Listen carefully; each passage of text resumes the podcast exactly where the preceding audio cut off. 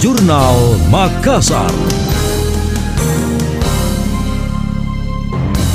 Saya Emil Faris dalam Jurnal Makassar.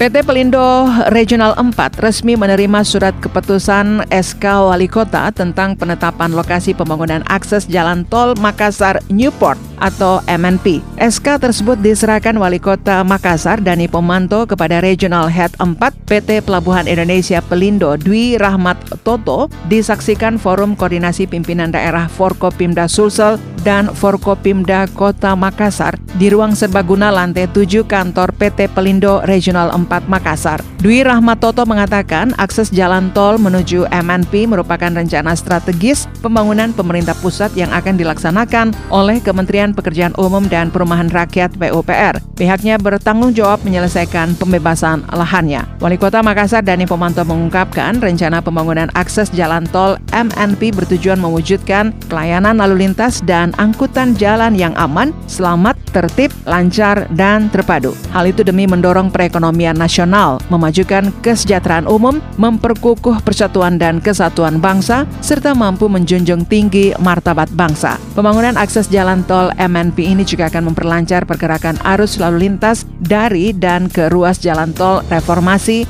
dan ruas tol Insinyur Sutami. Pembangunan akses jalan tol MNP terletak di Kecamatan Talo, Kota Makassar. Dani Pomanto menuturkan tahapan pembebasan lahan ini mengacu pada peraturan pemerintah nomor 19 tahun 2021 tentang penyelenggaraan pengadaan tanah bagi pembangunan kepentingan umum. Rencana pelaksanaan pembangunan konstruksi akses jalan tol MNP diperkirakan akan kurang lebih 730 hari atau 2 tahun.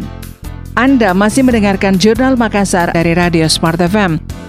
Layanan konsultasi hukum gratis disambut antusias warga Makassar. Irma yang ditemui mengaku senang karena langsung mendapat pemahaman oleh orang yang berkompeten di bidangnya. Selama ini merasa kesulitan lantaran terkendala akses dan kurang memahami hukum sering diadakan yang seperti ini karena kasihan banyak juga warga-warga yang terkendala dengan hukum lalu dia tidak mengerti sama dengan halnya saya kemarin kan uh, tiba-tiba saja ada putusan pengadilan tanpa saya tahu saya tanpa saya terima relasnya apa segala macam tiba-tiba ada putusan hukum bahwa saya sudah resmi bercerai dengan suami saya dan itu kita butuhkan sekali dengan terbantu sekali dengan adanya konsultasi hukum seperti ini.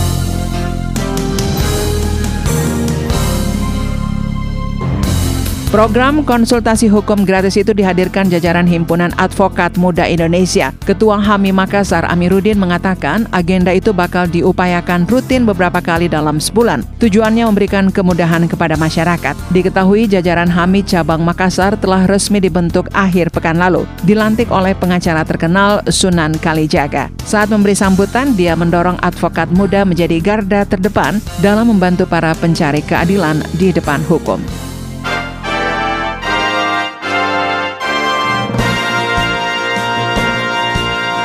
Demikian tadi, Jurnal Makassar.